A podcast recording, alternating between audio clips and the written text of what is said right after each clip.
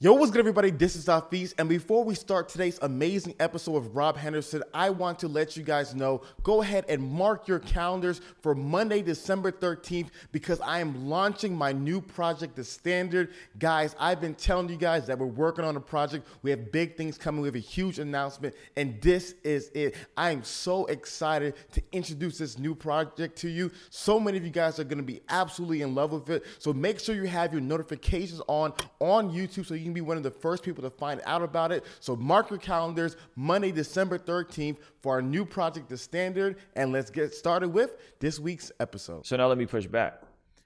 Um, who's more likely to play video games? The guys, Who's more likely? Who's more likely to look at porn? the guys. I mean, that ain't that it right there? Guys are more likely to be distracted. Yeah. Guys are more likely to be lazy. Guys are more likely to just kind of cruise. Mm-hmm. And women got this battery put in their back from feminism and all this stuff. Yeah. So they're like conditioned to be the independent woman out the gate. And guys are like, well, you know what I mean? I'll Yeah. do this thing over here. Who's who's the most likely to die of suicide? Who's the most likely to drive drunk? Yeah. Right? Like I don't know if we could point that and just be like, it's society's fault. You know what I think it is? Mm-hmm. Yeah. I think we have a bunch of bored warriors. Okay.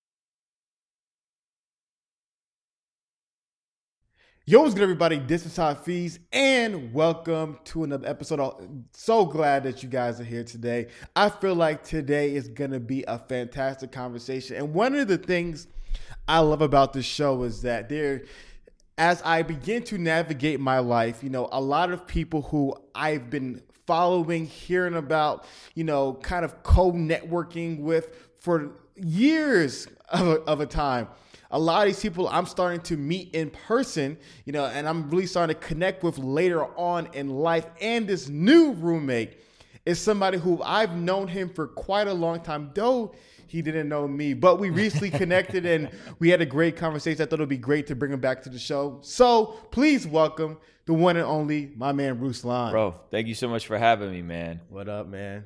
I'm happy to be here, bro. This is dope. Your whole your whole setup is Yeah, fine, yeah, man. yeah. Nah, I appreciate it, man. So so man up, 2010, yeah.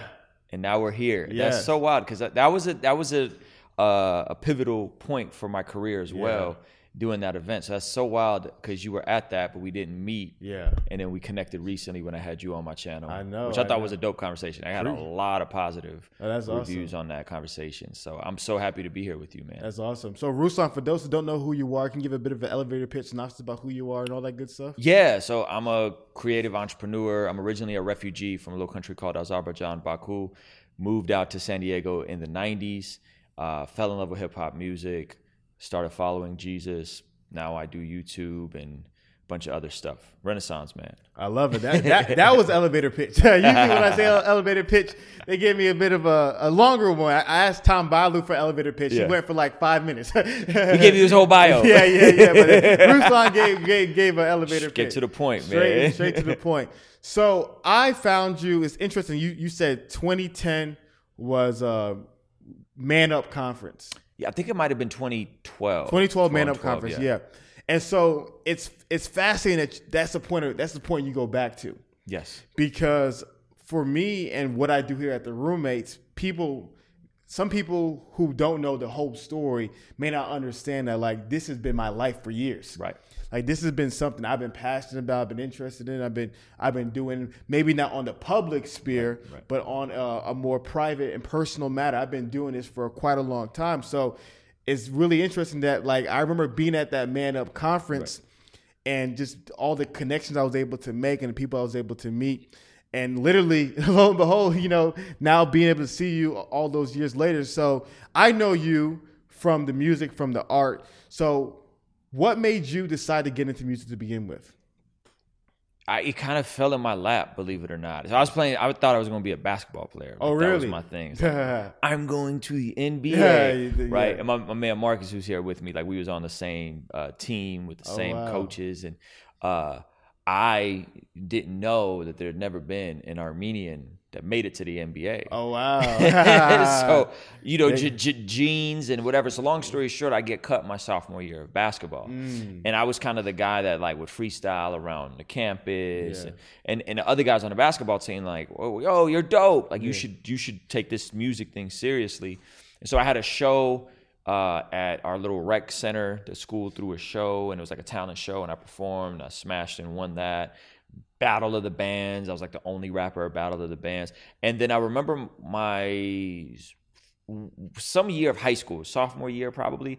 I had to do part one of our senior dissertation type of thing. They made you do a thing like, what you want to do with the rest of your life? Mm. Yeah. And I did a presentation on like, I want to be an independent rap artist. I want to start a record label Oh wow! in high school.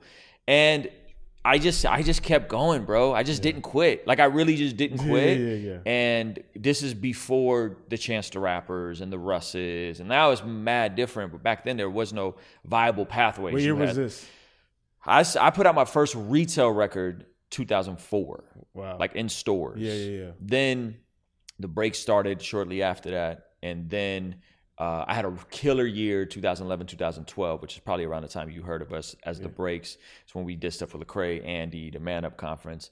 But I didn't go full time until 2015 Wow. because we didn't have health insurance. There was no like way to get health insurance on the market without paying like $1,500 for a family. So 2015, I quit my job and I go full. So even from that window, I mean, that's a 12, 12 year grind. Nah, that's that's real because I think similar to my story, a lot of people don't know the the grind behind the process. You know, Right. they see the finished work, they see Ruslan, Right. independent guy, they see Ruslan, the content creator, they see all these things, but they don't know the step by step grind that helps you get there. Yeah.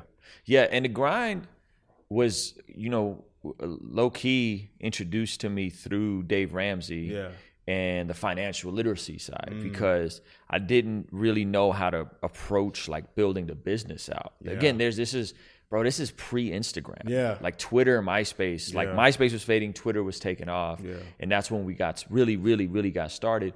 So I remember listening to Dave Ramsey, and Dave Ramsey read this proverb, and he said, He who works his land will have abundant food. He who chases fantasies will have their share of poverty. Mm. And that was like, Yeah. is this my land Yeah, yeah, yeah, or is this is this me chasing fantasies Mm. and i asked my wife i said hey i don't want to be in the same place i am this time next year Yeah. I need you to hold me accountable it was my birthday 2010 Yeah. new year's eve and so a year from then we had put out a song every week doing this thing called remix wednesdays we put out three mixtapes two albums and had 30 shows booked going into 2012 Wow. so for her it was like oh of course like you got it you got to keep doing this and she was the one that, that really kind of made me quit my job in 2015 Oh wow. um, she was a stay at home mom, and I was like, yeah, I think you need to, I think you need to quit and Yeah, do this music thing. So, but through the door of Gary Vee, which I know you just had Anthony ONeal on, Yeah, yeah, yeah. Um, through the door of Gary Vee, I get introduced to Michael Hyatt. I get introduced to, um, uh, uh, uh, f- through Dave Ramsey, Michael Hyatt, Gary Vee, all these personalities that then gave me some tactical things on how to actually build it out. I have not heard Michael Hyatt's name in so long. Yeah, but it was the the the basics. Yeah, What is your brand? Yeah. What is your mission? What is your vision? What is the plan? The very Man. basics of just to sit down and do. Because so many people start doing and creating without Yeah. thinking like, what am I actually trying to do? Yeah, yeah, yeah. And then pivot as you go. And I've Yeah. obviously now I'm doing YouTube and I've Yeah. pivoted as have you. Yeah. Right with with the roommates, that's pivoted. And so I think, but the foundation was laid by those like, by those guys, man. That's so crazy because I literally forgot how much of influence Michael Hyatt had because Michael Hyatt was during the blog era. yes. And so when I was I was consuming this content all the time because I was I initially wanted to be a writer. Okay. And so that's why I love Michael Hyatt's work because he like he literally has so much good gems and, and, and wisdom about just being an author and things Mm-hmm. Right. like that. So man, I think all the men right now who are living in the digital era, they don't understand how guys had to literally build their lives without the wealth of knowledge, Mm-hmm. Yep. right, that we had today. Because even though back in the day you we had great resources, but it wasn't as abundant as Yeah. it is today. Yeah. So a lot of the stuff like we had to build it, and Mm-hmm. a lot of men are benefiting from the years of you know banging our head in the dark that to Yeah. get, get to where we are today. I think one the funny side story. I used to do multi-level marketing, Which one? prepaid legal.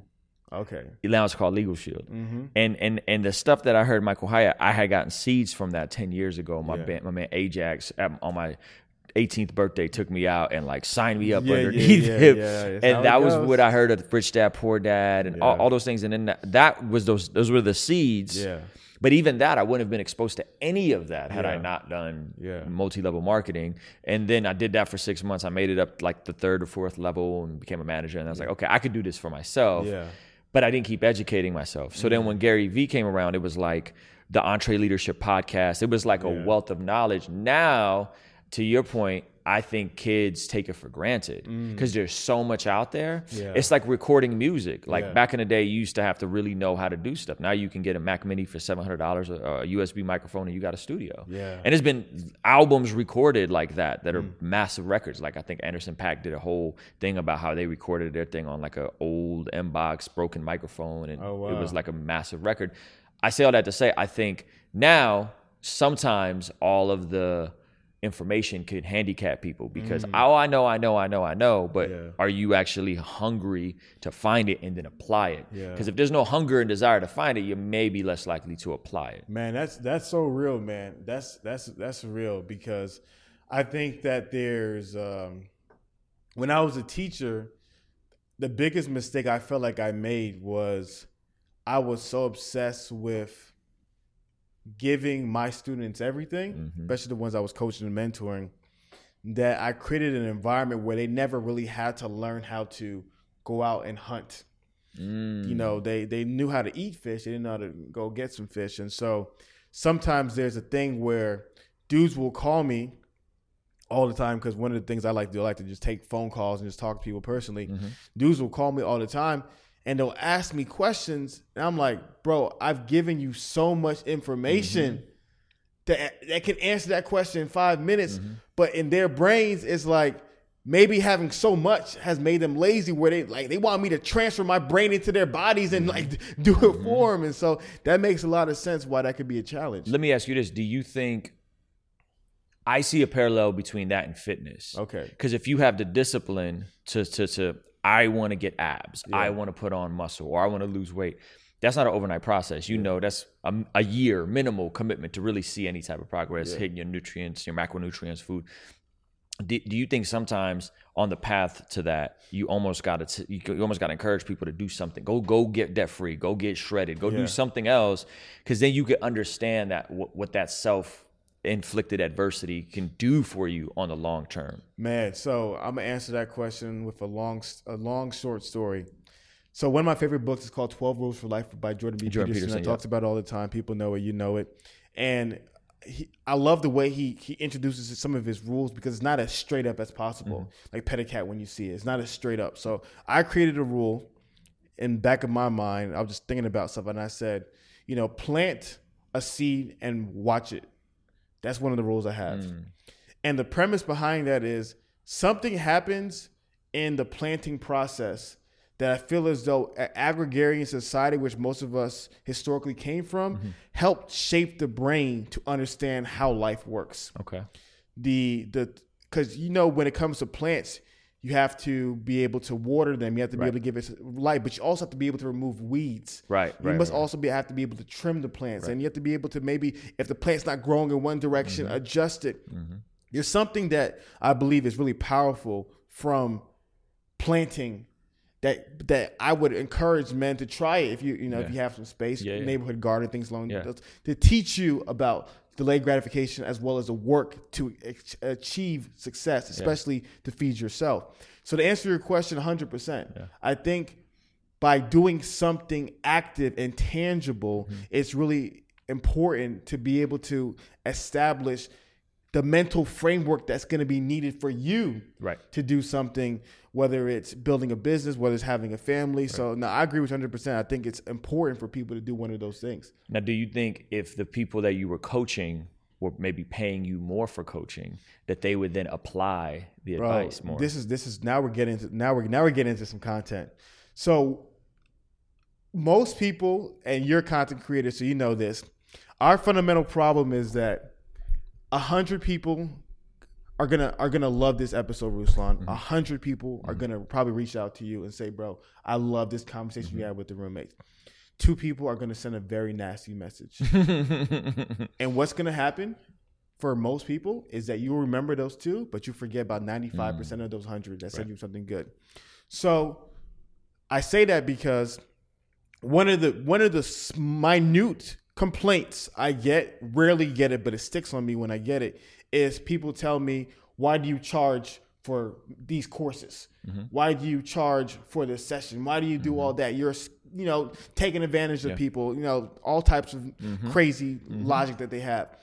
And I told a story a couple months ago on the podcast, and I said, going back to when I was a teacher, my fundamental problem was that I never taught my students how to sacrifice for what they want. Mm. And when you don't sacrifice for what you get, you end up valuing it less. Wow. It's kind of like the person who gets their first car, my sweet 16, because right, daddy, right. you know, had a bunch of money versus the person that, like you, was probably working a job, Mm-hmm. hustling your nine to 5 saved up for maybe this rinky dink Toyota, but you treated it like everything in the world because you pay for it with your money. Mm-hmm. Yep. And so, whenever I do something for free, Mm-hmm. I do a lot of free stuff. I I know for a fact I'm doing a disservice for that person mm. because they never value it. Mm. I, I have so many examples. Like we have tons of content where people call in mm-hmm. and they're like, I'm like, you know what? I'm gonna do this for you for free. Mm-hmm. Have never once. I, true story. I've bought in men hundreds of books for free. Mm-hmm. Never once did anyone ever hit me back and tell me that they read the book. Mm. Never once. Wow. That's crazy. Never once. Never never had, never had it once. That's crazy. That's And crazy. so to answer your question, hundred percent. Yeah, and the funny thing is that, that I think that critique is so silly because I, I, I we were talking about what you charge for your Yeah. sessions, and I was just like, that's not even that much. Yeah, yeah, like in the grand scheme of things, like that's not even a lot of. That's not even that much money to sit down with somebody that's accomplished the things you've accomplished. So I think there's some. There was a, a study done with um, they're taking people and they let them drink uh, a ten dollar glass of wine Mm-hmm. and a hundred and fifty dollar glass of wine, and then they tested which glass of wine Mm. Yeah. was better, and everybody said the hundred fifty dollar glass of wine by by and large, and then they revealed to them that it was the same glass of wine. so there's something Yeah. about even you valuing something more based on what it costs than what it doesn't. And then yeah, and then you can kind of get into this weird like this ethical side of things of like, well, am I overcharging and this and that? And then it's like, man, average person is spending three to five hundred dollars a month eating out and drinking Starbucks. Yeah. You know, like Yeah, it, yeah. like it, it's if you value something, you will you will pay for it. And I wish, and so I so so recently I started doing I started seeing a therapist, Mm-hmm. and I value that time, and he's weighted his worth is weight in gold. Yeah. But there's something about paying for that Yeah. that really helps me like apply it Mm-hmm. and value it more. And I, I don't I don't know if I could have received that when I was 20, Mm. 18. Like I like I you know cuz people have different capacities. Yeah, yeah. So I don't know if my capacity could have received that hard truth of like, hey man, like you got some trauma in your life. Mm. yeah, yeah. This is going to follow you. Yeah. Deal with it now. Yeah. And by the way, you need to budget an extra $300 a month Yeah. to do this. Yeah. You think you think younger men could receive that? Uh, no, the ones that watch our content, by God's grace, a lot of them do. Most of them don't. Um, and the the problem is that what you what you what you begin to realize is somebody asked Gary Vee one time. He said, Gary Vee, why do you give all your information for free? Why don't you charge anybody? Like, why do you give all your insider secrets for free? Aren't you afraid that people are gonna, you know, that your competitors are gonna take your secrets and use it Yeah, against yeah. you? And what Gary said was so powerful, I'll never forget it. Gary literally said, I can tell you everything I did to build a business, but you still won't build a business. Hmm. He said, like, doesn't matter what I say. Yeah, You're not going to do it anyway. And so I find that so many people, the challenge is, is especially in this era, is not a lack of information, it's a hmm. lack of application. And so, especially when you receive so much free information, mm-hmm. you just don't value it as much. Think about when we were, when you and I were growing up. Mm-hmm. You wanted a book, you had to go to the library. Mm-hmm. And what happened if it was late? You got you got fees Yeah. on the on the library card. You know what I mean? Like yeah. so, we have to understand like sacrifice. We have to understand you can't just be at home and just da da da da da. Yeah. Nah, Yeah. internet was slow as heck with AOL 2.0. You know what I mean? Like Right. so, you're 100 percent right. I think unfortunately, young men, the things that are required for them to be successful, they could be successful if they did it. Mm. The fundamental problem is that there's a reason why most young men aren't successful because they're not doing it. You know what I mean? So like a catch 22. So we're gonna take a quick pause from this week's episode to talk to you guys about our amazing sponsors over at Skillshare. Skillshare is a one of a kind online learning community where you can learn all types of skills from creative to design to business development and so much more. Men, the reviews are in, and people have been experiencing transformation from Skillshare because Skillshare has so many practical courses that you can take today that can benefit you, like how to find your purpose course, like how to start your business course. There's so many things available for free right now on Skillshare. So go to Skillshare.com slash roommates to get your first month for free of charge. Skillshare.com slash roommate. Guys, don't just be someone who's constantly complaining about life. Take it into your own hands and build yourself up. Get the skills to become the best version of yourself. Skillshare.com slash roommates. You'll thank me later. And let's get back to this week's episode. Simple but not easy. Exactly. It's all it's all simple. It's not that complicated. Yeah. Figure out something that's broken that that needs fixing, a problem that needs solving. Yeah. Develop the skills, the assets, the character traits to solve that problem. Yeah. And then go solve that problem, Yeah, yeah, right? And then what you find is the more of a utility you are, Yeah. the more your network expands. Yeah. Question for you, real quick, for cutting, for cutting you off. When you were 22 years old, who was the, let's go 20, 22, 23, Mm-hmm. who were the three most influential people you were listening to every single day? 22 23 that's a good question. So 23 i was a i was a newlywed. I had just gotten married. I was probably listening to mark driscoll Okay. a lot mm-hmm. or i was just starting to. Mm-hmm. Was at that window. I hadn't heard i hadn't discovered dave ramsey yet so i think i was just starting to discover driscoll. Probably my own pastor. Mm-hmm. And then like jay-z Yeah, or yeah, kanye Yeah, yeah, yeah. that was really what was kind of driving my worldview maybe Yeah. some christian hip-hop but i wasn't even that deep into it yeah. 25, who was it? Dave Ramsey. Dave Ramsey. Hundred percent. Yeah. Dave Ramsey, Mark Driscoll. Yeah. So the reason why I asked you that is because a lot of people may not know Driscoll. The few people who might know him might know him from the crappy Christianity Today series that they did about him. Um, but it's fascinating how when you think about who'd you grow up with before, I? What do you mean? like parents, Just my mom. just your mom, Single cool. mom. Think about as much crap as people give Driscoll. Think about what Driscoll taught. Mm-hmm. Think about how he taught. And think about how Driscoll called men Mm-hmm. to excellence and greatness. Right. Imagine if you never had that. Right. Right. Imagine if you were newlywed or whatever it was that you were going going on. You had no no Driscoll, no content like that. Right. Imagine at 25 there was no Dave Ramsey. Mm. That's how majority of people live right now. Gosh. Dang. Yeah. That's heavy, man. Yeah.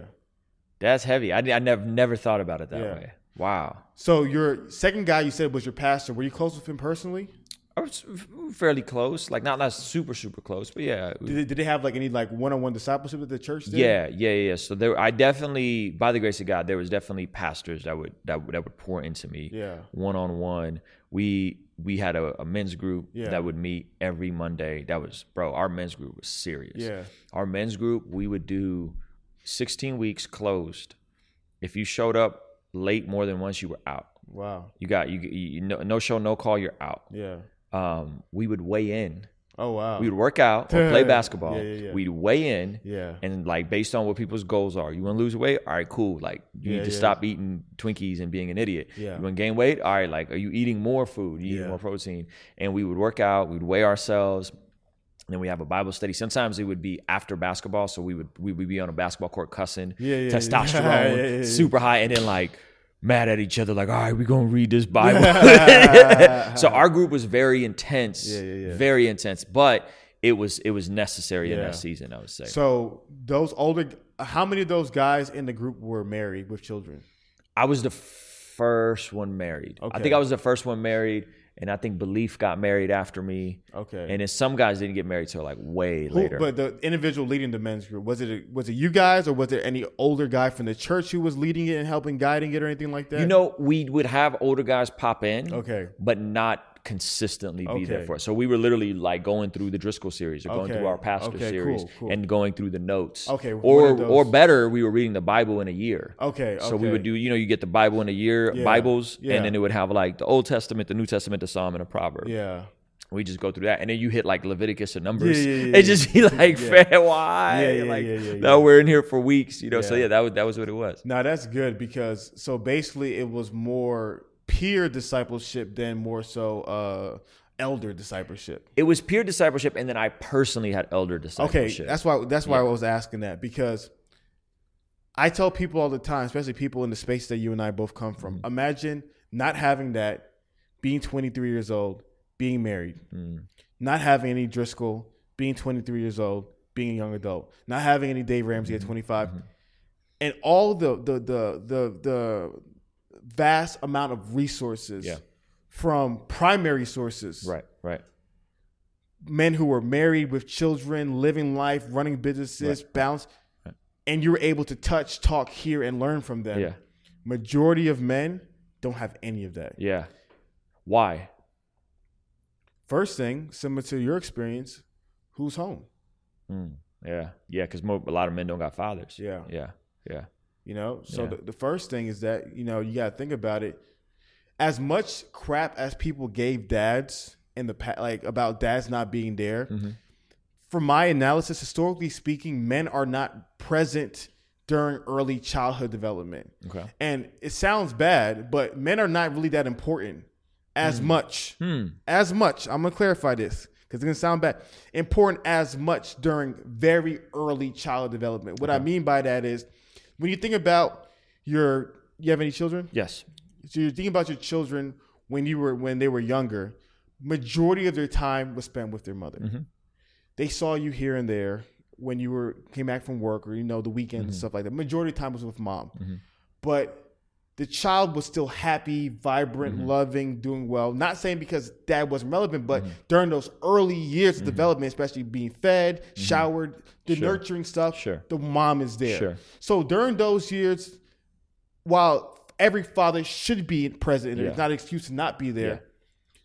Just when it comes to the, child not being developed, Mm-hmm.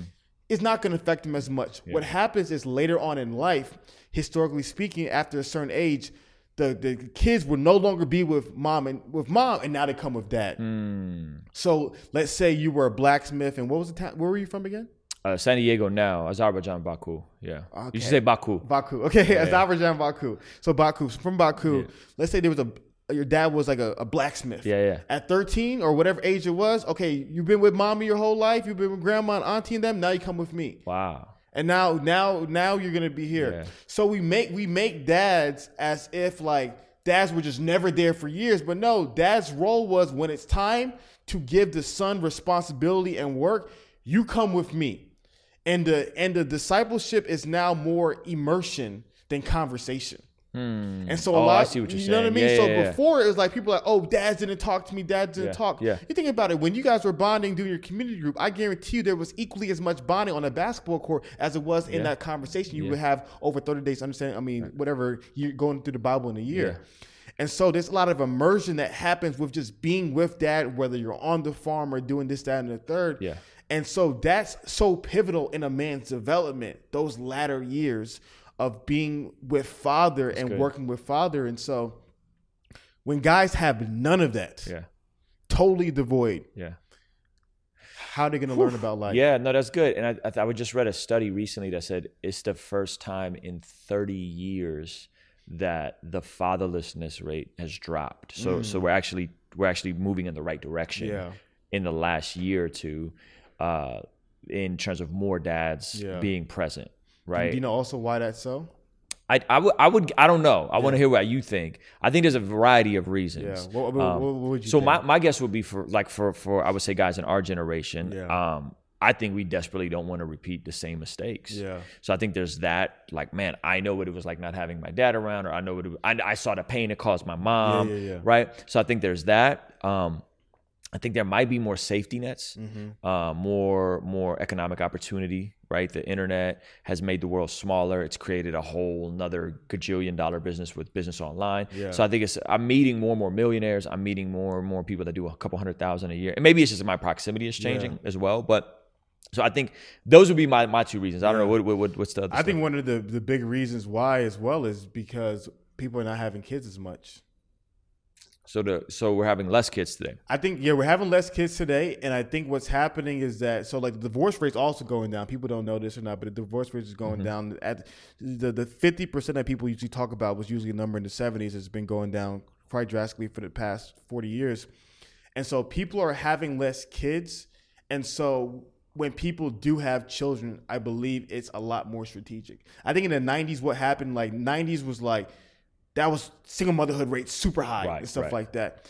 And so definitely with the with less people getting married, less people having children, I think when people are having children, it's a little bit more planned than it was back in the 80s and 90s era, especially you know in um, with certain communities as well. Yeah, that's interesting. Yeah, and I think when we, if we go back to the example of you said the average person walking around here doesn't have all this Yeah, all this all this access i think my my, my heart breaks and i go okay well h- how do we Yeah. help right Yeah. like how do we help how do we get people plugged into stuff i know you guys got your patreon community yeah. We, we have a patreon community and and we like i did a three day challenge uh, on love what you do yeah, bro there was it was it was like a private facebook group and we had you know 750 people in a group That's 300 awesome. people showing up every day and just like hungry awesome. for some sort of guidance, you know, and then and then we did an implementation workshop and I sat there and talked to about 55, not the not the most strategic use of my time, Yeah, yeah. but I sat and talked with about 55 individual people Yeah. and just kind of walked them through their their situation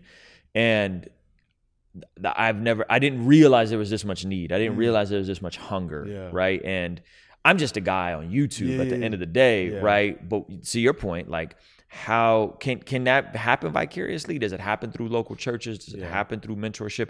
Does it happen through man, you just got to man up and Yeah. learn to earn, earn some more money and go hire some coaches. Like how like how do we how do we you know how do we turn that corner? No, that's that's a that's a great question, and and so th- now we can get into the, the fun stuff. I really want to talk to you about some of the church conversations that we were having before. On my channel, yeah.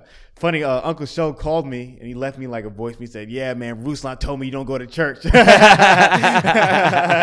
Show hits you on a Yeah. voice note or he called you on a phone? No, he doesn't call me. He hit me on a, a voice voice memo. voice note. Yeah, yeah. Yeah, yeah. yeah, yeah. Yeah. But uh, um, you know, I think to me, when it comes to the issue with men, to answer your question, it's not a it's not a problem, and we're not going to make any changes until people view it as a problem. Okay, so it's not it's not going to be a change until there's some urgency. to Yeah. it. Okay. And so, obviously, I believe it's a problem. I'm saying society for those society isn't viewed as a problem. So, a perfect example. I talk about it all the time. Uh, me and, and Anthony are going to talk about this later. There was a recent article that came out talking about it's a business Business Insider article based upon a CNN interview with this NYU professor who said that it's a mating crisis. I'm not sure if you saw the article. I did not see the article. so this NYU professor said there's a mating crisis because um, the average college is 60% female and 40% male. Yeah, I've, heard that statistic. Yeah. And a lot of college educated women want college educated men, and there's, and there's just none to be around. Uh-huh. And a lot of women are, would rather be single than settle for less than who they are. Someone below Yeah, their yeah. education level. So what, the reason why I thought that was so fascinating was that the Atlantic did an article about this years ago, um, talking about in the 70s, 60s, and 50s when it was 60% men, it was an issue. So colleges were trying to incentivize incentivize women from for going. A lot of a lot of feminist Okay, pushes were like, "Oh, well, women are not being represented in colleges, Right. this, that, and the third. Right. So the, the colleges took an active push Yeah. to work on helping women go to college. Right, right, right. But now, when the issue is there's not a lot of men going Mm-hmm. to college, it is what it is. So it has to be something in society where we we view that we have to Hmm. tangibly do that, and the the for people in your audience and some people in my audience, they view the church as that vehicle Similar. for change. Yeah. Um, the, the church is going to be the vehicle that's supposed to help men. Yeah. But similar to what I told you, I love that you started this conversation with the Man Up conference. That was a phase. Yeah. the whole man up movement, the whole Acts 29 type of energy, and Yeah. you know, we drink beer, we love Bible, we like MMA. Like that's not masculinity, but you know what I mean. Toxic masculinity, Hafeez. Yeah, you know, and so and so that was a phase. Hmm. It's not. It's not in our. It's not a core value. Interesting. It's not a core value. Building men is not a core value of any church.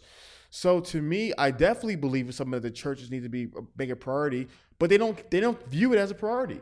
So okay, so I'm I'm going to speak anecdotally Okay. because I don't have any stats to back Okay. any of this up. So I'm just going to speak my experience. Yeah. Mm-hmm. So after me and you had that conversation, I sat down with Jeff Moores from Rhythm Church. Okay. And that's the church we'll probably transition to because there's just more opportunity to serve. And I've been at the same church for 20 years. It's amazing. And I presented some of this these things to him, you know, and and he was just like, man, I would I would love for people to step up and do men's ministry. Like I would love for that to be uh, uh, a, a, a thing in our church. And when I look at his church, it's it's probably about fifty five percent male, fifty five to sixty percent. We just came back from Flavor Fest conference, Okay. and I mean, bro, there's a lot of dudes there. Okay. What? What? For those who don't know, what is Flavor Fest? Flavor Fest, Christian Hip Hop Conference, Urban mission, uh, Urban Urban Missionary Yeah. uh, Conference. So you had Dr. Eric Mason, you had um, you had uh, Tommy, Pastor Tommy, which is Church Crossover Church, uh, KB headline, Yeah. Bryann Trejo headline the first night. I performed the first night. I did a workshop and a Patreon lunch. Yeah. Uh, they had an entrepreneurial track. They had a business track. They had a, a creative. So I did the creative tracks. Yeah. And I would say, Marcus, would you say 60% men at that event or 50 50 or more women? 50% men. I say at least 50% men. And the last night, KB f- performed. Yeah. This man pulled a Kanye, got off, got off, performed while the crowd is still cheering. Yeah. Walks out, gets in his car. We drive off and we go watch the fight. And you saw, and that was like eighty percent man. Yeah, and we course. stay up until one in the morning watching the fight. Did you see the fight last night? Yeah, that was great. incredible Yeah, fight. yeah, was yeah, that a good yeah, fight? yeah, that was amazing. And and so I don't know. And again, maybe I'm speaking anecdotally. Mm-hmm. So here, I'm in Tampa, and it's like men, men getting together, watching fight, having beer, like like everything you just described happened last night. Mm-hmm. Yeah. You know, I don't want to snitch on anybody drinking because be like so and so Christian rapper Yeah, drinking beer, yeah. right? But there was alcohol, there was a fight, uh, a handful of women there, mostly dudes, yeah. jumping around, fight, you know, the whole thing. Back home, same thing. Yeah. Cats get together, we we watch the fight, we do the we do the thing. My church is probably 50-50 men, maybe 55% men. Jeff's church is probably the same. So I, again, maybe I'm speaking anecdotally Yeah. and I don't have anything to back these numbers up. But I would say if I am speaking anecdotally, Yeah. well, l- let's figure out what is happening at Crossover Church. Yeah. That there's so many men there. Yeah. What's happening at City Takers Church that there's so many men there. What's happening at Rhythm Church there's so many men there. Yeah. So that we can we can extract that. There's a Thomas Sowell quote, and I know you're probably familiar with Thomas Sowell, and I don't agree with all of his politics, but he said. The question isn't why is there chaos in the universe and in the world. The question is why is there any order? Yeah, yeah, yeah. And let's go investigate and celebrate what brings order to Yeah. things. Now that's a great conver- that's a great point. So, two things. One, I'm gonna answer your questions. Two, three, and one. Question number two about Flavor Fest or statement about Flavor Fest. That's like a, a hip hop leaning conference. Yeah, urban, urban, they would call it like urban Yeah. urban missions. Yeah. So so so when you think about the headliners and those are people that naturally guys would like to go to. You know what I mean? And um and so that even the churches you go to, you said Rhythm Church, I'm not, I'm not familiar with it. There there are churches where they have male leaders Mm-hmm. who are very strong and and they and they and, they, and young men gravitate to them. Mm-hmm. But the question is that the exception is that the rule. That's the question. You know, so yeah. so like how many if you were San Diego, right? Mm-hmm. How many churches in San Diego out of hundred are like Rhythm Church? So the Rock is like Rhythm Church, Okay. but that's because you got Miles McPherson, who's Yeah. an ex football player, Yeah. right? Ma- very masculine, Yeah, talks about working out, football, right?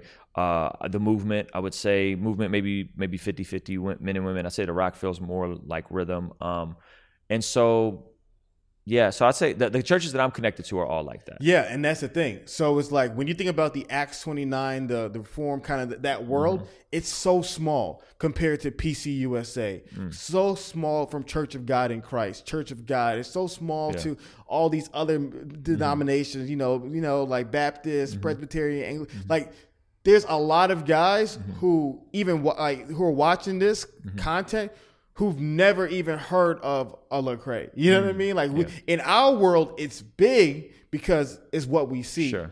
Did you go to college? Yeah. Did you graduate? barely. T- technically, I walked. Mm-hmm. I got my picture with the dean, and there was no diploma in there because I never uh, took my uh, Russian proficiency exit exam. Oh wow! And now I just don't care because it's completely irrelevant. Yeah. So I went to college, but Cool. not. But I didn't finish. So there's this thing where I told Chris, college graduates or people who went to college view the world as everybody goes to college. Okay. Like everyone that you know, probably if you're a college person, Mm-hmm. went to college. I played college football. Everyone I know went to college, Mm-hmm. but majority of America doesn't go to college. Hmm. You know, like when you look at when you look up the numbers, how many people graduated college in the black community? It says only thirty. I think it was thirty three percent of men graduate college in the black community. So third. Yeah. Third. So, but all my friends graduated college. Mm. So in my world, hundred percent of guys graduate college. Yeah. But in reality, most guys didn't graduate college. Okay. And That's so fair. what I've what I've realized is that sometimes when you're in certain church circles, these exceptional people Mm-hmm. create standards that other people don't even experience. So let me ask you this though. But do you think that men don't have a place in church, Yes. or do you think men have an issue with following other men? No, because think about think about what you just said. Miles, Uh-huh. Mark Driscoll, the other pastor, Jeff, pastor, Jeff. Yeah, Pastor Tom. guys have no problem following men. And, and- Winston Churchill, Uh-huh. George Washington. If you're a strong, capable man, men will follow you. Gary Vee. Uh-huh. Men have no problem submitting and following men. That's what men have been doing from the beginning of time. Uh-huh. So it's not a people when they say, oh, "Men, no." Look at all these gangs and all these organizations, and no, men follow men. Uh-huh. They, they, but the problem is they only follow men they can respect. Okay. That's fair. They follow men they can respect. yeah. And when they feel like they can respect you, then they will follow you. Hmm. If they can't respect you, they definitely won't follow you. Hmm. So when I was a teacher, the first year, this is weird, but the girls gave me hell. And because when you're new at a school, and the guys gave me hell too, some of the guys, when you're new at a school, mm-hmm. they, they don't respect you. So they Wait, what, what grade did you teach? seventh grade, set this Oh, yeah, that's a that's a terrible. age. worse. I, I wanted that grade. I did seventh grade. They gave me hell. Yeah. They didn't respect me. Yeah. Year year two, easy as Sunday morning. Huh. Because I gained the respect from all their big brothers and sisters. So then the next year, when a new group of kids came in, they all knew who I was. The brothers and sisters loved me. No issues. It was literally a walk in the park. Interesting. And so men follow, Hmm. but they need a man to follow. And so, And so, but do you really believe there's not enough men to to follow out there? yeah, Really? of course. Okay. Okay. Based on based on what? Give me some study. Because okay, okay, and, and, and, and you made the point earlier about college and becoming. I remember. I don't remember that exact study you referenced, but I remember like breaking points. Uh, I don't know if you watch Krystal and Saagar. They do like independent news, and they did a thing highlighting of like this is the first time we're seeing more women graduate college than men, and Yeah. more less educated men, and then basically like blowing the whistle and saying like this is not a good thing for society. Yeah. this is you think it's good, but it's actually not a good Yeah, thing for yeah. society. All right, we're going to take a quick break from this week's episode to talk to you guys about our amazing new sponsors over at Shortform. Guys, you know part of the leveling up process is that you have to become educated. You have to improve your mind because a man with a powerful mind is a powerful man indeed. So the amazing thing about short form is short form allows a lot of you guys who are not the most apt at reading to be able to get amazing summaries of books. So this includes books that you may be interested in reading, books you've read in the past, or simply books that you just want to get more information about. So go to shortform.com patreon.com slash roommates get your five-day free trial of short form. I'm telling you, you guys will love it. Remember, one of my favorite books is 12 Rules for Life by Dr. Jordan Peterson. And I'll be honest with you guys, that book is a bit of a dense book. But the amazing thing about short form is it gives you an amazing summary of the book before you read it so you have a better understanding of it. Go to shortform.com slash the roommates. Sign up today. Start leveling up your mind. And let's get back to this week's episode. No, it's it's it's really good because to me, it's always a question of what is the average man. Okay. So I was I was I was talking to um, a group of ladies. It's always a fun conversation, and I was telling I was talking about like the average male salary, mm-hmm.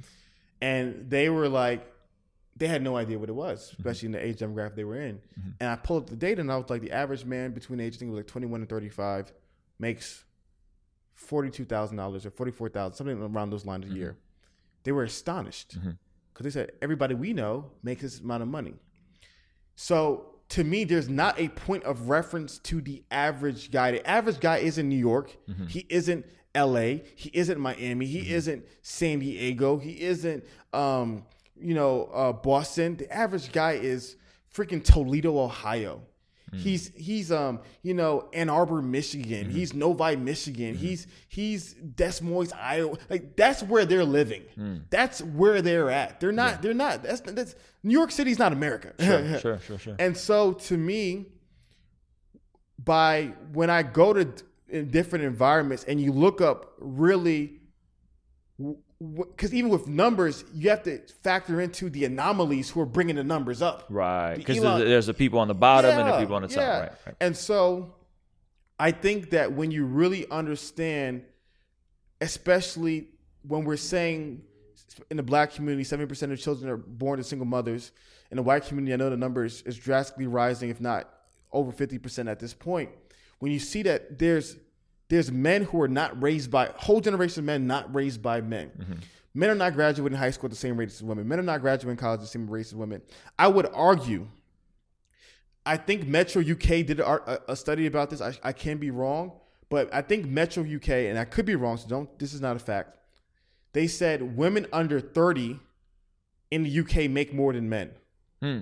So I would argue. I would love to see the numbers Mm-hmm. to the average salary for women under 30 who have no kids Mm-hmm. to the men under 30 who have no kids. And I will argue that the, that that whole women make 80 cents on the dollar would would evaporate. Okay. So now let me push back. Um, who's more likely to play video games? The guys, Who's more likely? Who's more likely to look at porn? the guys. I mean, that, ain't that it right there? Guys are more likely to be distracted. Yeah. Guys are more likely to be lazy. Guys are more likely to just kind of cruise. Mm-hmm. And women got this battery put in their back from feminism and all this stuff. Yeah. So they're like conditioned to be the independent woman out the gate. And guys are like, well, you know what I mean? I'll Yeah. do this thing over here. Who's who's the most likely to die of suicide? Who's the most likely to drive drunk? Yeah. Right? Like I don't know if we could point that and just be like, it's society's fault. You know what I think it is? Mm-hmm. Yeah. I think we have a bunch of bored warriors. Okay. I think we got a bunch of people that aren't they don't have a war and historically men would go to war. Yeah, yeah, yeah. So now you just have men that don't have no battle to fight. There's no Yeah. war. And so what do they do? They're going to create wars. Yeah. They're going to go fight wars in video games. They're going to go create political drama that's not that, you know, like Yeah. everybody's a CRT expert or Yeah, everybody's an yeah, yeah. anti-mask expert or everybody's a virologist, right? So you're going to create wars or you're going to go play vicarious wars or you're going to go in the streets Yeah. and have wars you know but there's but because i think they're bored i think men are bored And what you mentioned was battery pack. Mm-hmm. Women have a battery pack. Why don't men have the battery pack? I think that's where we come in i think that's where what you guys come in where we come in. But why? This is where we. But why don't they have it? Why do women have a battery pack and why don't men have a battery? i think pack? overcorrection of women and historically i think Yeah. that's why it is i think i think it's like um I think it, I think it's it's you saw Dave you see the Dave Chappelle Yeah, special yeah, right so it's the same thing like you have a marginalized group Yeah. that's been that's been mistreated Yeah. LGBTQ trans right historically they've been mistreated it's not right the way gay people used to get beat up and- right and they got pissed Mm-hmm. they got a war to fight and now it's an overcorrection Yeah. now it's like you can't say anything about anybody Yeah. if you hurt anybody's feelings well then you're canceled and then Yeah. Jay, you know Dave Chappelle made the point where they canceled uh, J.K. Rawlings for Yeah. just saying gender's a fact Yeah. like that's what, and that and the biggest uproar was that. So, and his the whole point of that, and he said foul stuff about Christians, about everybody. Like everybody said some like the stuff he said about MLK was like, wow, Yeah, bruh. yeah, yeah, yeah. But his point was, and look who tried to cancel him first, right? So I think there is there is that Mm-hmm.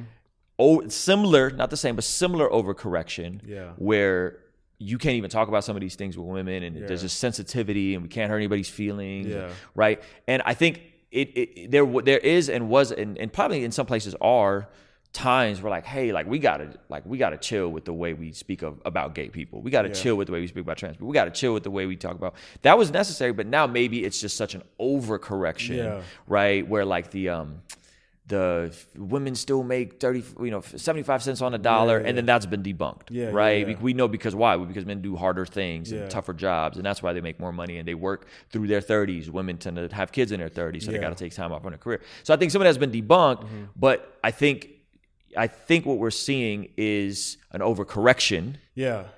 and that's why they got the battery in and that's what I'm saying. So it's like I, I, I made I made this example saying that let's say that you have two groups of kids. Mm-hmm. One group of kid gets four bowls of rice every day. Another group of kid gets one bowl of rice every day. Mm-hmm. After five years of feeding these kids, one kid is really healthy and strong. One kid is malnourished and weak. Mm-hmm. And then you ask, why is he malnourished and we- weak? Well, you've been feeding him only one bowl of rice. And that's symbolic to what messages are they feeding men and what messages are they feeding women. When you go on TV and you see Lois Griffin and you see Peter Griffin, what does that tell you about men? What does it tell you about women? Mm-hmm. When you see Marge Simpson, when you see Homer Simpson, what does it tell you about men and what does it tell you about women? Mm-hmm. So to me, it's not just the media messages, it's just societal messages. Because end of the day, men are a byproduct, people are a byproduct of the culture. People are not individuals who can just come up with their own uh, ide- ideologies and philosophies and all these things. People are a byproduct of their culture. So yeah, if you have this culture, like you said, that's putting a battery pack, there's nothing wrong with putting a battery pack on the backs of women, of course, but give the men the battery pack as well.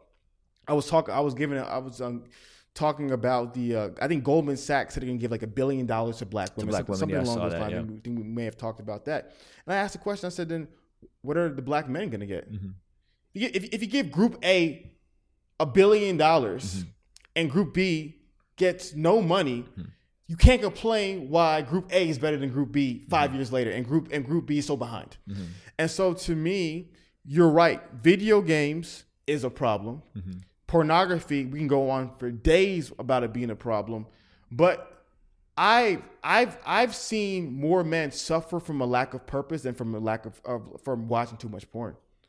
I know a lot of guys who, who watch, play a lot of video games and watch a lot of porn, but are very productive. Not saying those things aren't hindering to them, mm-hmm. but I really believe the societal messages that we're communicating to men. Mm-hmm. And the last little um, ramble, even when you think about like historically black churches, mm-hmm. like the real like Mount Zion Baptist, that kind of preaching, who do you think that appeals to? I'm not that familiar with that kind of preaching so Uh, and God said, Yeah. uh, and the Lord, Yeah. like, like who, like, who does that appeal to? yeah i don't know W- Women. Women? Okay. yeah. Yeah. Like, like guys want to sit down and hear you give me facts and information. you don't think you don't think like td jakes appeals to men No. really okay His style. Of, look, look. I'm not saying that TD Jakes is not doesn't have men who go to the Potter ha- Mm-hmm. Potter's house. What about Michael Todd? You think he's appealing to men? Jags. No. Look, you know who we grew up on. Yeah, yeah, Driscoll, yeah. Chandler, even Chan, Piper, those guys. Yeah. There was a style of preaching Uh-huh. that they were like, and a culture of their churches, which is why men flooded to them Right. in masses. Right. Like, as much crap as you got to give this Yeah. man Driscoll, Yep.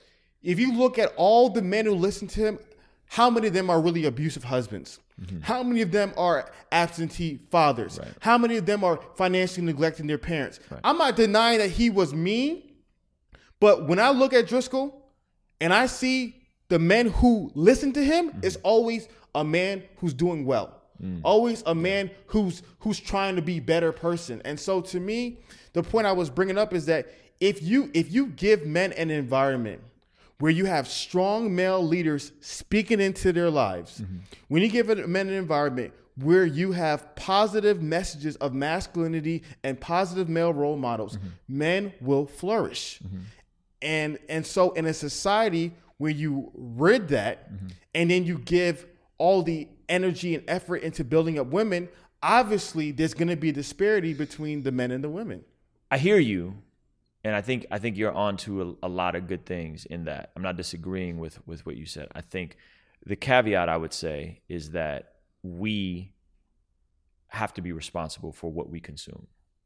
So, so At 12, okay. at 11, I mean, I was lifting weights at 12. You know, like I was squatting and doing bench press and trying to like learn. but how many people were school, were lifting weights at 12 though? I mean, we seventh grade. There was a good amount of dudes in the weight weightlifting club, right? Not a majority of the school, but there was. I mean, I was. We were in the hood, and there was kids in the weightlifting. We had a fire weightlifting group. Yeah. So I say all that to say, yes, at a younger age, I think you're onto something. I think at some point though, if the question comes down to, are you a byproduct of the community or the tribe you're a part of, or are you an individual that has choices and responsibility to make? And I think, yes, if we're looking at macro culture, all that, but but I think one culture is getting more and more segmented. So you can be a financially literate Dave Ramsey esque gamer. Right like like there's all these different sub pockets now mm-hmm. where i think there's guys twitch twitch streaming about being debt free and financial literacy. So i think there's all these different pockets now. There's An- the Anthony O'Neals there's all these different guys now. So i i would just i would point back to are we not responsible to consume what we consume? Yes when i was 12 you're Hafeez you're right. My mother didn't make food and even though i was lifting you know it was it was microwavable pizzas mm-hmm. not enough protein Yeah. and i wasn't able to put on the muscle. But i at least knew which way to go and how to do it so that by the time i got around my trainer who i've had the same friend as a trainer for 15 years and i got the information i knew at least like okay i got to get double chicken when i go to subway. And then when i made a little more money i started buying the right things and now i have meal prep. Yeah. but it was a but it was a slow process for me and i would just say yes and how do we instill that responsibility because i don't think it's society's responsibility for every man out there i think it's men's responsibility and to, to your point therein lies an opportunity Yeah. and i think that is one of the reasons why you're so successful why Anthony O'Neal is successful why dave ramsey's so successful anybody really speaking to men Yeah. is vastly successful Yeah. because there's a that's an underserviced market. There's more demand, even if it's subconscious demand. Yeah. But there's still way more demand than there is supply. Yeah. So I think that is that is how the the market fixes that. That is how we mitigate that. Yeah. So yes, all those external things, overcorrections, it's not it's not it's not equitable Mm-hmm. for sure. Okay. But we still have to say, man, you know what? Okay, maybe at 12 I wasn't responsible for Mm-hmm. microwavable pizzas in the trash I had to eat because we were poor. Yeah. But at 21, No, definitely. I should know a little bit about macronutrients if I'm trying to put on some muscle. Yeah, so here was uh when I was when I was talking to Ben Shapiro a couple of years ago, I there's there's a Brookings Institute study that he quotes all the time, and I quote it too, where it says it's three things to do to avoid Yeah. poverty. Don't have any kids before you're 21 and married. You know, get a full time job, graduate high school. Graduate high school, yep. And so one of the points I brought up was that one of the one of the causes or one of the signs of high school success is third grade reading scores. Mm-hmm. This is one of the things I talk about all the time.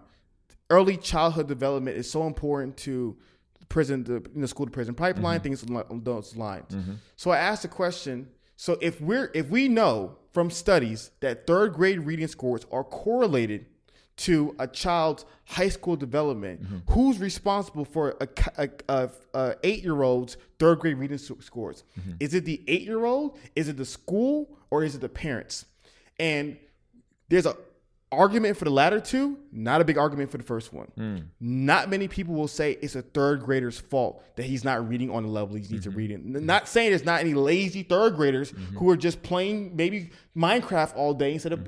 I'm not, but the bulk of Most it, most eight year olds are lazy. Yes. FYI. My son's about to be seven. Yeah. He prefers to just be on Yeah. the iPad all day Yeah. and play games. But I, guarantee, but I, I guarantee you that if you see him struggling, you're gonna take care. You're gonna right, you're gonna right, correct right. it. Because because he has a mother and father in his life. exactly. Because we're his educators. And yes, so, yes. so the point that I bring up is that so much later failure is a byproduct of early childhood neglect. Mm-hmm. So much of so much of why guys are this way at 22 Mm-hmm. is 16, 18, 19 years of being in an environment and not doing the things correctly. So the reason why I brought up that pornography example was that I was I had a live and I said when a 10 year old boy is his parents aren't home and he watches pornography, my experience for the first time, you think he's not what, what what's gonna happen to that kid? right, right. Like who like what's what's the, like what is he gonna do next? Right. You think he's just oh, uh, naked girls, I'm never gonna see this again. Mm-hmm. Like so to me, there when I see so many people when I was teaching, by the time they got to me at 13, Mm-hmm. they were gone. Mm. And now they're ni- now they a lot of them turned 20 this year because it's like our eight year anniversary. Mm-hmm. Met a lot of them. All the ones that were gone at 13 are equally as gone at 20. Mm. And so, So you're seeing you're you're keeping up with some of these kids. oh, I keep up with all of them. and and you're seeing that the kids that were gone are still jacked Yes. up. Okay. Go ahead and finish your point. I, yeah, I and, want to. and so to me, there's a responsibility for every individual to transform their life. End of the day, I don't care. That's my story. I don't care what. It's all your fault. Right. I don't care where you were raised. I don't care the color of your skin. I don't care your ethnicity. I don't care any of that stuff. I don't care how badly your mom beat you. I don't care how many times your dad called you you're stupid. If you are a man, you have a personal responsibility to build your life up to find the necessary tools and resources Mm-hmm. to achieve the life and dream that you want. But at the same time, I know that it's easy to go from 200 pounds and being overweight than from going from 450 and being overweight Mm-hmm. to being healthy. So a a lot of these guys, by the time they get to 2018, when they get to that consciousness Mm-hmm. that when now it's your responsibility to make a change, there's so many years of childhood Mm. of junk food, of unhealthy habits, and of Eh, eh, where they're literally like the 500 pound kid who now needs to lose 300 pounds to be healthy. Yeah. And that's why I think society and us men has to do something about it because yes, the 500 pound dude who's overweight needs to lose 300 pounds to become healthy. But man, prevention is way more easier than the cure. I'm with you on prevention for sure, and that's culture, right? Yes. Culture's top down, bottom up as well. So it's it's it's an and both. You build the top, build the bottom. I would say I was that kid, Yeah. and and this is why I do believe the gospel is so important Mm-hmm. because you're talking about compounded habits, Mm-hmm. right? And then you're talking about external forces that are outside of your control.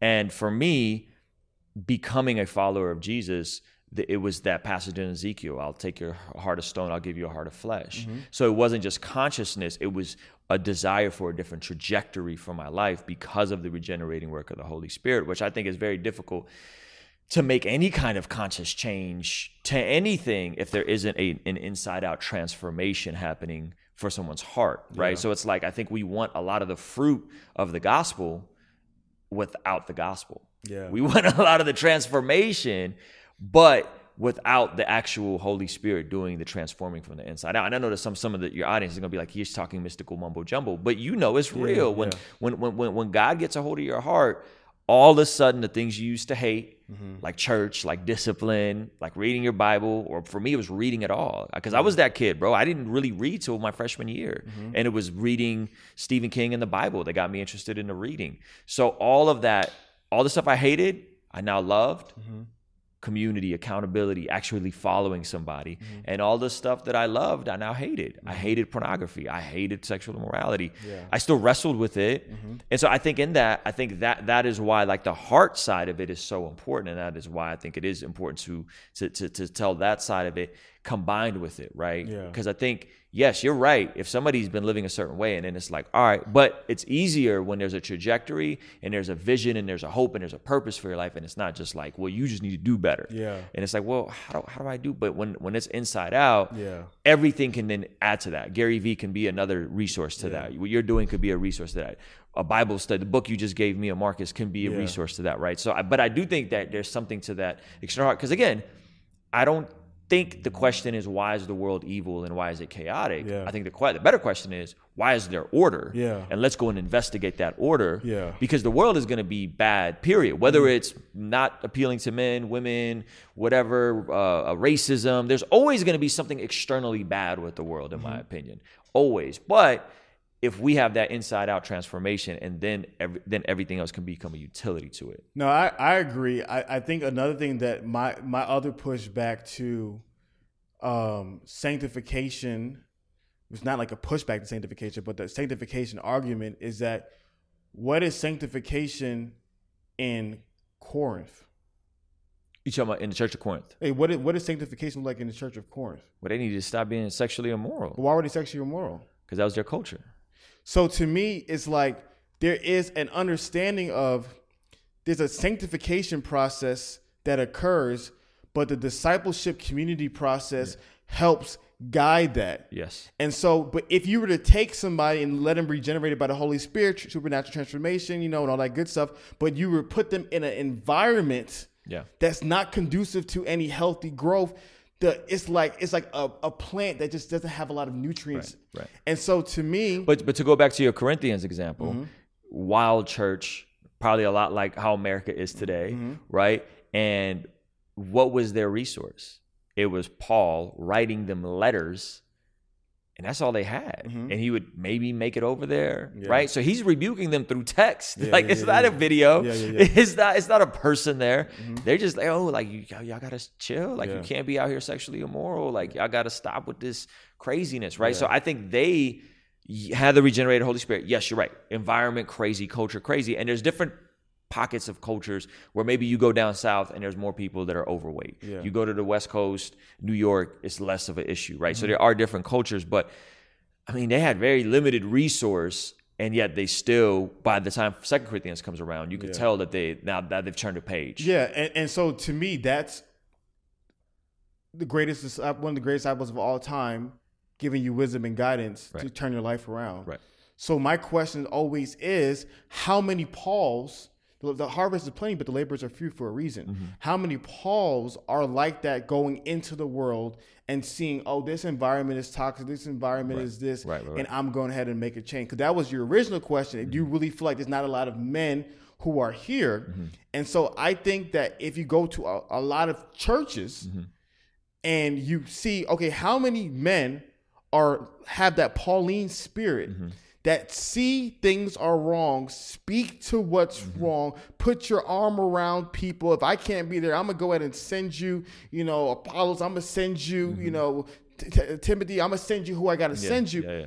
to help support you guys. Like, how many guys are like that? And so, to me, I think that's one of the things that I truly believe is possible. But I understand that there is an environment conducive to success and there's an environment conducive to failure. Mm-hmm. And a leader is a man who succeeds in failure and fails in success. And what I mm-hmm. mean by that is this a man who's a leader is in an amazing family, but he wilds out. Hmm. You know why? He does whatever he wants. Mm-hmm. He's not, he's not, he does what he feels is best. Right, right. He's a captain of his ship. Right. Everyone else is going right. Well, I'm gonna, I'm gonna go left. Oh, son, there's a cliff left. I don't care. It's my life. I'm gonna do whatever I want. That guy's a leader in that family. Right. He's doing whatever he wants. Hmm. Flip side, a man's a leader when he's in a bad environment Mm-hmm. and he and, and he does what's right. He's in a broken family. Everyone's doing drugs. Everyone's doing crime. Everyone's doing evil. Mm-hmm. But then this man says, "You know what? I'm gonna do what's right. I'm gonna do what's good. Everyone's going left off the cliff. I'm not gonna go there. I'm gonna go right. Mm-hmm. You're an idiot, brother. You're an idiot, son. You're an idiot, whatever. Mm-hmm. Nah, nah, nah, man. I ain't going that way. He's a leader, Mm-hmm. moving to the beat of his own drum. My question to you is: How many men are like that? How many men? Are born leaders, Mm-hmm. meaning that whether wherever you put them at, they're gonna do what they feel is right and what feel is best. Mm-hmm. Or how many men move to whatever the current of society is pushing them towards? I say five percent, ten percent are leaders. Yeah, Yeah. I say five, five percent, ten percent are leaders, and I think being around leaders cultivates leadership. Yes. right. And I think Now, if we're going to go back to the Paul example, Mm-hmm. he's writing them letters, he's sending somebody. I think now we have that. Mm-hmm. We have Southside Rabbi, we have what you're doing, and everybody's speaking to different pockets. And I would say it's even more than what the church, the church, church in Corinth had. Yeah. I think we have even more. I think now it's hey, let's let's help each other out. So the guys that are listening to your podcast should be telling other people about your Yeah, podcast and so on and so forth, and it's spreading through that. So again. I think it's small, but that's always been the case. There's always been, a, you know, five to ten percent of the population doing the leading and the culture making. Yeah. And I think that's it, it is what it is. So I think it's a small percentage. The question is, are we willing to follow them? Yeah. Right? Like, are we willing to follow them? And where does that rebellion come in? Where it's like, Hafeez, I know you got the answers, and I know you just took 45 minutes to sit with me and give me all this free game, Yeah. But I'm just gonna go back to doing whatever I think is best. yeah, yeah, yeah. No, that's good. And so to the to your you um you said Thomas Sowell said the question to be asked is not why is there chaos, but the question that should be asked is why why is there order. So and, and let's start with there. When we think about society, historically speaking, society created homogenous people. Everyone, this is what this is who you are. This is what you did. Right. This is your caste. This is your class. This is what you are. People were robots, generally speaking. There wasn't a lot of freedom to be yourself. Western society is all about the individual. Mm-hmm. Eastern society is about the about the group. And so what I've seen is that what created order in the past was structure. Mm-hmm. It was it wasn't that men were so much better in the past. It was mm-hmm. that the rules were women couldn't do this. You guys have to do this, mm-hmm. or we're gonna kill you both. Mm-hmm. You know, if you don't do what we're doing, you're gonna get mm-hmm. stoned. Right. And so to me, I I look at that and I look at okay, the environment creates the success. So to answer your question, we have to be more proactive about creating better environments because is there the lazy guys who listen and don't do? Always. It's mm-hmm. always going to be hearers of the words or not doers of the word, right? Right. Right. But what I've what I found is that a lot of them do. But what really hits me the most, and it's gonna sound arrogant, but at the same time, it's it's not. When I go out in Dallas, I get stopped by a minimum of five guys a day. A minimum of five guys stop me mm-hmm. and, and, and say what's up to me and thank me for what I do. Mm-hmm. It's probably another five or ten of them who see me, mm-hmm. want to thank me, but don't want to be annoying or weird. My question is, but I go out and I see thousands of people. Why aren't thousands of people stopping me? Mm. And it's because while what we're doing is so good, there's still harvest is plentiful, man. The harvest is always plentiful. Amen. So to me, it's we need more male leaders mm-hmm. because it just can't be you. It just can't be me. Yeah. Like you got to think about it. You take my subscribers, your subscribers, Bilyeu subscribers, all these people's subscribers, a million. There's, there's 150 males yeah, in the United States alone. Yeah, 150 What is a million? What's a million subscribers to Right. 150 million males? Right. Right. Let, let alone you know the the, the the coun- the world. And so to me, I think that's where the church and society has to make it a priority that this is our value. The way we're having this whole diversity quota and agenda, Mm-hmm. Yeah, yeah. we need to have a men's health and improvement quota and agenda. Amen. Amen. I think I remember taking a class in high school. It was senior year, and I had a teacher named Tamburino, and he said um, he was tenured. He was the football coach, Yeah. And he he gave me he gave me this gem, and it stuck with me. And he said, "People only change if they're hurt, bored, or scared." Mm. And so, I think we can create all of that. Yeah. But I think there's going to be a certain demographic of guys Oh, yeah. that either they're bored out of their mind Mm-hmm. and they're tired of being lonely and they're tired of being isolated and they're tired of the video games and they're tired of living vicariously through the internet, or they're going to fall on their freaking face and life is going to hurt, Mm. or they're just going to be scared. It's usually the last two. Yeah. I, I I almost caught this case. I didn't catch this case. I got to change my life, right? Men's improvement. Yeah, yeah. How do I find Jesus, right? Like they they type that up. So I think I think you're you're totally spot on. I just think that the external motivators, right, are are those. Yes. The internal motivators is legacy, prevention, right? My son is going to grow up completely different than how I grew up. That's the legacy side of things. I think the, the practical side is going to be those three things. And I think as we see more guys hurt, bored, or scared change themselves, Yeah. they're going to then by in proxy say, well, I want to equip people. How do I do that? Oh, you know what? TikTok or Yeah. YouTube or Patreon or start this thing. So I think that the, the, the motivation though is, Yeah. is it- it's going to be one of those three. And when I was talking to you, we had the conversation about the red pill community and things mm-hmm. along those lines. Mm-hmm. That community is driven by hurt. Mm. Think about it. They find a girl, they fall in love with girl. Girl doesn't want to be with them. Girl cheats on them. Girl leaves them. Whatever one of those mm-hmm. three things. They're angry. They're hurt. They go to the internet. They go for answers. The hurt, like you just said, is what drives them to even want to make a change in their life. Mm. Um, and so to me, but the scary thing is that the hurt also makes you want to hurt more. Right. Hurt people, hurt people. Exactly. so it's like we have to find a way to. The hurt is going to motivate, but we have to find a way to get you to be motivated without being hurt. Yeah. Because the hurt people also are the Columbine shooters, yeah. also are the Aurora, you know, uh, the Colorado shootings, uh, also are the Sandy Hook shooters. That's and that and that's what the guy was talking about in the article uh, about the the CNN article about the, the the mating crisis. He was like because the danger in society is men no purpose, no women, nothing to do, and they're angry. And so to me, That's heavy. That's heavy. and to me, I feel that Yeah. because I know my students right now, a lot of them are criminals. Yeah. Respectfully, I'm I'm not I'm not disrespect. I'm saying they're, they're they're they commit crimes for a living. Yeah. They're hurting people. Yeah. So to me, I I view it as like this is life. Hmm. The guy who who's robbing innocent families, he's hurting like he's hurting people, but he's hurt himself. And so I I, I view it as there's so much pain that drives people to change, but there's so much pain that drives people to inflict pain. And we as a society have to prevent them Yeah. you know, Yeah. because for, for going back to what you said about leading suicide, Yeah. so many men kill themselves. Second leading cause of men uh, between the age of 21 through 44 is suicide Hmm. of all men and all ethnicities. You That's said the second leading. leading cause, yeah. Wow. What's the first leading? Heart disease. Un- unintentional injuries. Un- wow. Yeah, yeah, yeah, Sheesh. yeah. Um, and so, um, So so so what what I here's my contribution, Yeah. right? So you're talking about hurt trauma, right? So I'm putting together this uh, mastermyhabits.com.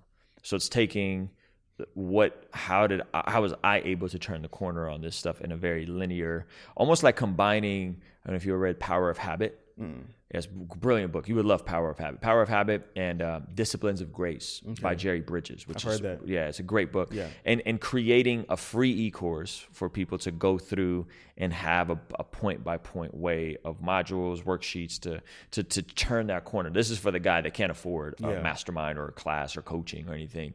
So that how do we channel that inner that hurt? How do we channel that into you getting shredded and transforming your life, into building a six-figure business, into you know getting into a community or support group so that you don't keep re- re- re- redoing the same thing over and over and hurting people, right? Mm-hmm. Yeah. And I think that's that's my contribution is like because I could have been that guy, Mm. I really could have, but by the grace of God, I was I was able to not be that guy, and it's because the trajectory turned. Mm, no, and I and and that to me, you know, definitely guys get on that ASAP. That to me is a beauty, and that to me is what's great. And and my brain is always like, how do we do more? You know, how do we how do we reach more? How do we get more people to do it?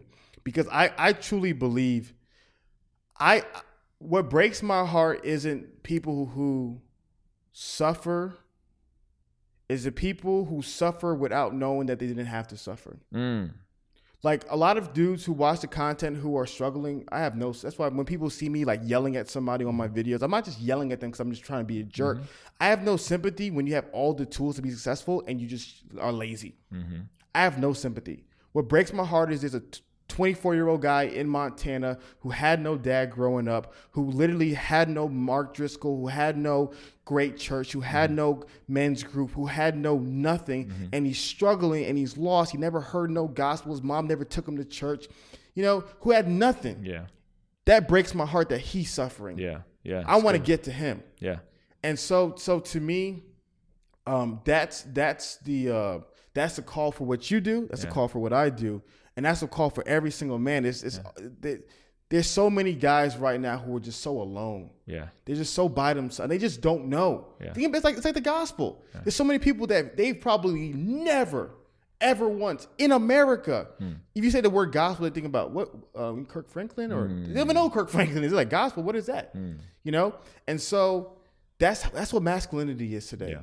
Yeah. You know? I, th- I think that's why I was encouraging you to do that with the local church Yeah. as well as with your platform. Yeah.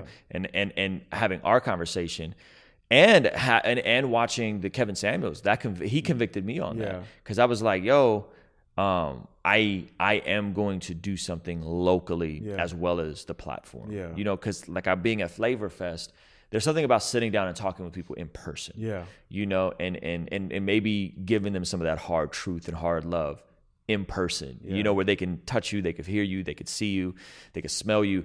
Um, so I think I think that is why it's it's an and both. Yeah. Like I think we could do all this, but there's nothing like seeing somebody, and and even if you just take a moment and you tell them, and you, I'm sure you've had people cry in front of you and all kind. It gets weird, Yeah, yeah, yeah. right? It gets weird, but I think that is why something in per, as things are opening back up. Yeah. Uh, I was convicted by that, and so that's then that's why I got with Jeff. Yeah. because I was talking like, man, what do you think about this stuff? And so we're partnering on some stuff locally That's out of. Oceanside and San Marcos to do something that you know, hey, if if if if, if we could pull a crowd, Yeah. by all means, like let's pull a crowd Yeah. in person, and maybe it'll maybe it'll hit different Yeah. than it hit on a YouTube. A hundred percent. You know, A hundred percent. so Ruslan. man, this was dope, bro. Man, this is a good con- conversation, bro. This is a good conversation. I hope people, um, I hope people take something away from this that they could apply to, to Mm-hmm. What, improve. what, what would you want that to be? The one thing I did is I started waking up early. That was it. I stopped, I stopped going to bed at one in the morning, two in the morning. That one in Power of Habit is called a keystone habit. Mm-hmm. So I started waking up early, bro. I got up, you know, now I get up between 5:30 and 6, sometimes earlier. And getting up early allows me to train, to read, to think, to to praise, to get a head start on my work. And then I don't go to sleep as late, so I don't eat as bad and I don't mm-hmm. make poor decisions at night. Mm-hmm. And so I that changed everything. That was the breakthrough in the in the in the sexual addiction. That was the breakthrough in my fitness. That was the breakthrough in my family time. That was the breakthrough in my career. Everything changed when I said I'm not staying up late. I'm waking up early. That's awesome. And and and and and, and here's the thing. It's gonna suck the first two days. Yeah, yeah, yeah, yeah. it's gonna suck the first two days, but you get up at six, you get up at five, you power through, you have an energy drink, and then day two you're gonna get to bed at eight thirty, and then you're gonna feel normal in about a week. That's awesome, man. So, That's awesome. yeah. Where can they find you at? Yeah, just Ruslan KD on everything. Rus, if you just search my name, I'm usually the first thing that people it comes up on YouTube, Ruslan. And then uh, mastermyhabits.com is the free e-course I'm putting together. Right now, if they sign up, they'll get a playlist to uh, my videos on like my journey with addiction and sexual addiction and all that, um, walking people through that. And then we're putting together like an actual module course with homework and the whole bit, just as a way to give back. And then I might turn it into a book Yeah. because I feel like there's not enough conversation on the intersection of faith and habits. Yeah. Right. And and where's that intersection of discipline and habits? So I had to go outside of the church Yeah. to find out. Like I found Dave Ramsey on money, but nothing about like the men's improvement side, Yeah. like like fitness, eating, just over. And you know, you know when you're when you're in that pocket with your food and your training, you Yeah. know how much laser sharp you are. So I think it's all holistically connected. Yeah. And that's why I put that together. I love it, guys. So, guys, you know how we get down here at the roommates, guys. Be sure to reach out to Ruslan, you know, give him a subscribe on YouTube and let him know what about the podcast stood out to you guys. And if you're a guy and this is your first time hearing it, as Ruslan said, you have to apply this information. You can't just simply watch it and get the gems, but you have to apply it because without application, there is no transformation. And if you are a guy who's applying, who's growing, who's maturing, guys, send this podcast to somebody, send this message out to somebody because there is so many men who don't know about this, so many men who need to hear this, so many men who need their lives transformed. We love you guys. My name is Hafeez, and I'm joined by Bruce Ruslan. we're the roommates, and have a great day.